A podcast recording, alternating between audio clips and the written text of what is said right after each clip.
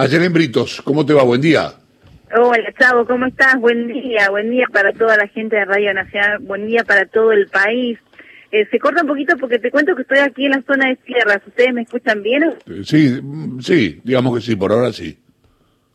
Bueno, te escuché un poquito la de lo que pasa en San Luis.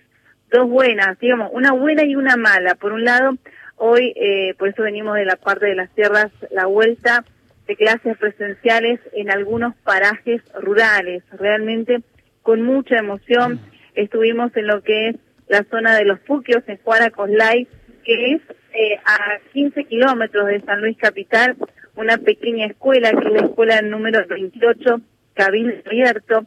Ocho chicos, ocho niños con, con mucha inocencia volvieron a clases hoy, ¿no? Con sus barbijos, fueron recibidos por, por la directora, que también les puso una máscara, el alcohol en gel, les midió la temperatura, realmente un momento muy emotivo. Volver a escuchar a Aurora y el himno en una escuela eh, se vivió eh, de una manera muy agradable, la verdad, qué hermoso. Qué bueno eso. ¿Y cómo, cómo hay protocolos? hay ¿Cómo lo han organizado?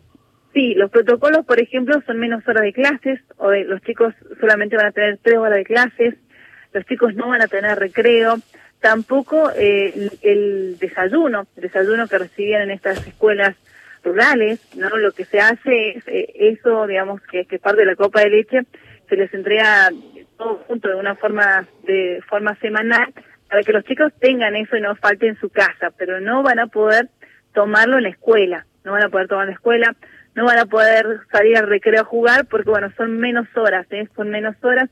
En este caso, hoy acá en San Luis volvieron las clases, eh, son 173 chicos en toda la provincia que volvieron a clases, eh, son más de 10 escuelas en distintos parajes, algunos aquí en San Luis Capital, otros en el departamento Belgrano, en el departamento Pringles.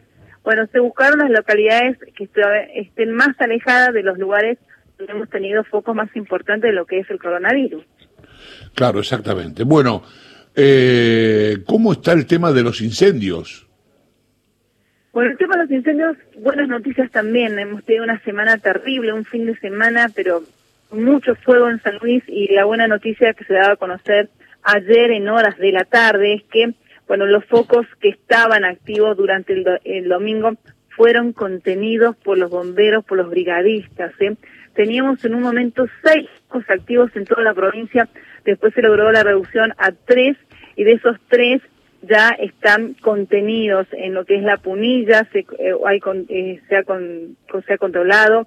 Después aquí muy cerca de San Luis Capital en lo que es la autopista 25 de Mayo y Ruta Nacional número 146, Juana Coslay. Es una zona hermosa, pero de muchas casas y residencias que están pegadas a las tierras, ¿no?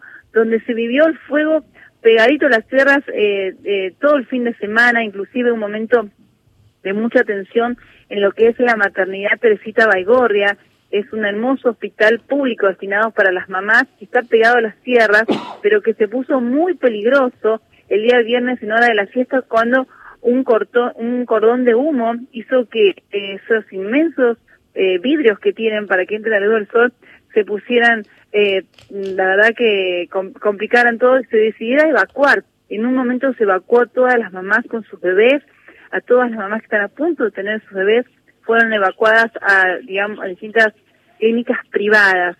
Por suerte todo eso salió bien y por suerte todos esos focos activos han sido apagados. Eh, gracias, Ayelén. Un beso. Muchas gracias a ustedes. Chao, a cuidarse mucho. Hasta la próxima. Chao, vos también. Ayelén Britos es periodista de LRA 29 Radio Nacional San Luis.